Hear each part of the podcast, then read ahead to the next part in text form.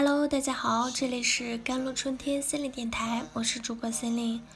今天跟大家分享的文章叫做《人们似乎被一种力量驱动，却又无力的抗拒》。你肯定有过出门了却不记得门锁好没，有时还会回去检查一下的经历。其实这就是强迫症。人们似乎被一种力量驱动。却又无力的抗拒，在不自愿的情况下，不断的产生特定的想法或者行为。强迫症由两个要素组成，一个要素是强迫性的思维，指挥之不去的念头；另一要素就是强迫性的行为，指反复发生的特定的行为。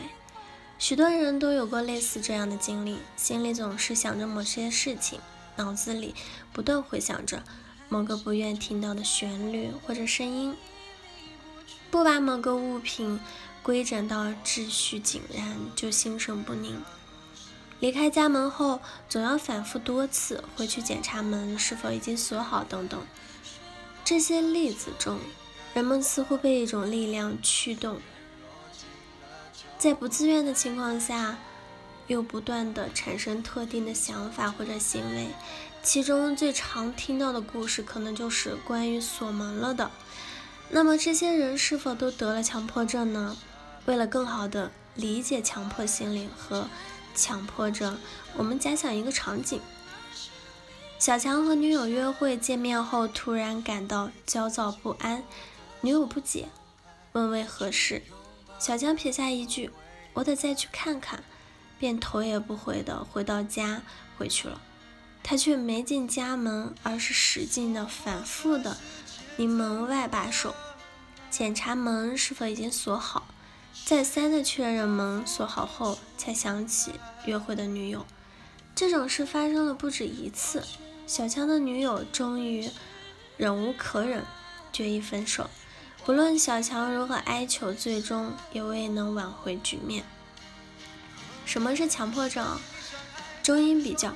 英文名称能让人更容易的理解强迫症的本质。按照英文名称，强迫症有两个因素，一个是要素是强迫性的思维，挥之不去的念头；另一个就是强迫性的行为，指反复发生的特定的行为。但是，即便你有无法挥去的念头，有反复发生的特定的行为，也只能说明你具有了强迫心理或者强迫症的倾向。还不能确定你患上强迫症。若是强迫症，还应满足两个条件：一个是伴随挥之不去的念头，产生焦虑不安的情绪，也因为这一点，强迫症被归类为焦虑症的一种；第二个条件是诊断是否患有心理疾病的通用的考察点，即你的强迫行为是否导致你的生活产生了混乱。甚至难以为继。以前面的假想情景中的小强为例啊，强迫思维伴生的焦虑情绪驱使他不顾撇下女友的后果，最终陷入失恋分手的困境。基本可以断定，小强患有强迫症了。其实还有个条件就是非自愿的，虽然已经隐含在上述两个条件中，但还是有必要单独提一下。因为在平静的情绪下，强迫症患者们也和普通人一样，并不觉得自己的想法行为是必要的。按照美国国家卫生研究所的意见，治疗强迫症的方法是心理疗法、精神药物或者二者兼施。在治疗强迫症的心理疗法中，首推认知行为疗法。这种疗法通过特定的程序指导患者掌握思考、行为或者。应对情景的方法，帮助患者减少焦虑，进一步的减缓强迫念头或者行为。如果只针对强迫行为，那么不妨采用效果乐观的暴露的疗法，即在治疗时让患者在与现实尽可能一致的情境下产生恐惧的反应，并体验到所恐惧担忧的事并没有发生。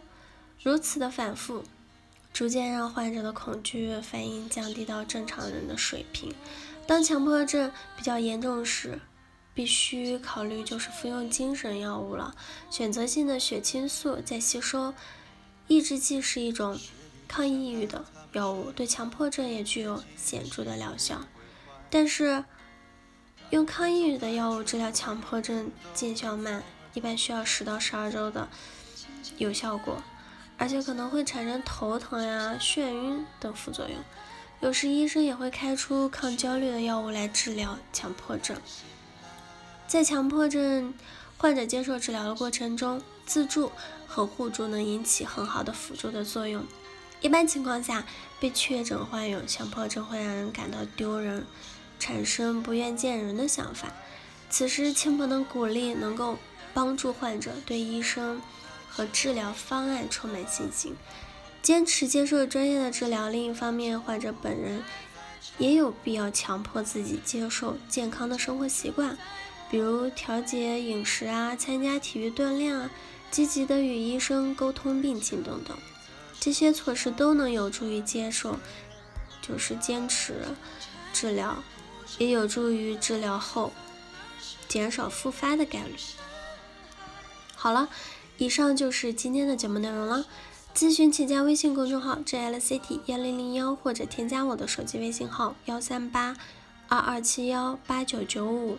我是 c e l i n e 我们下期节目再见。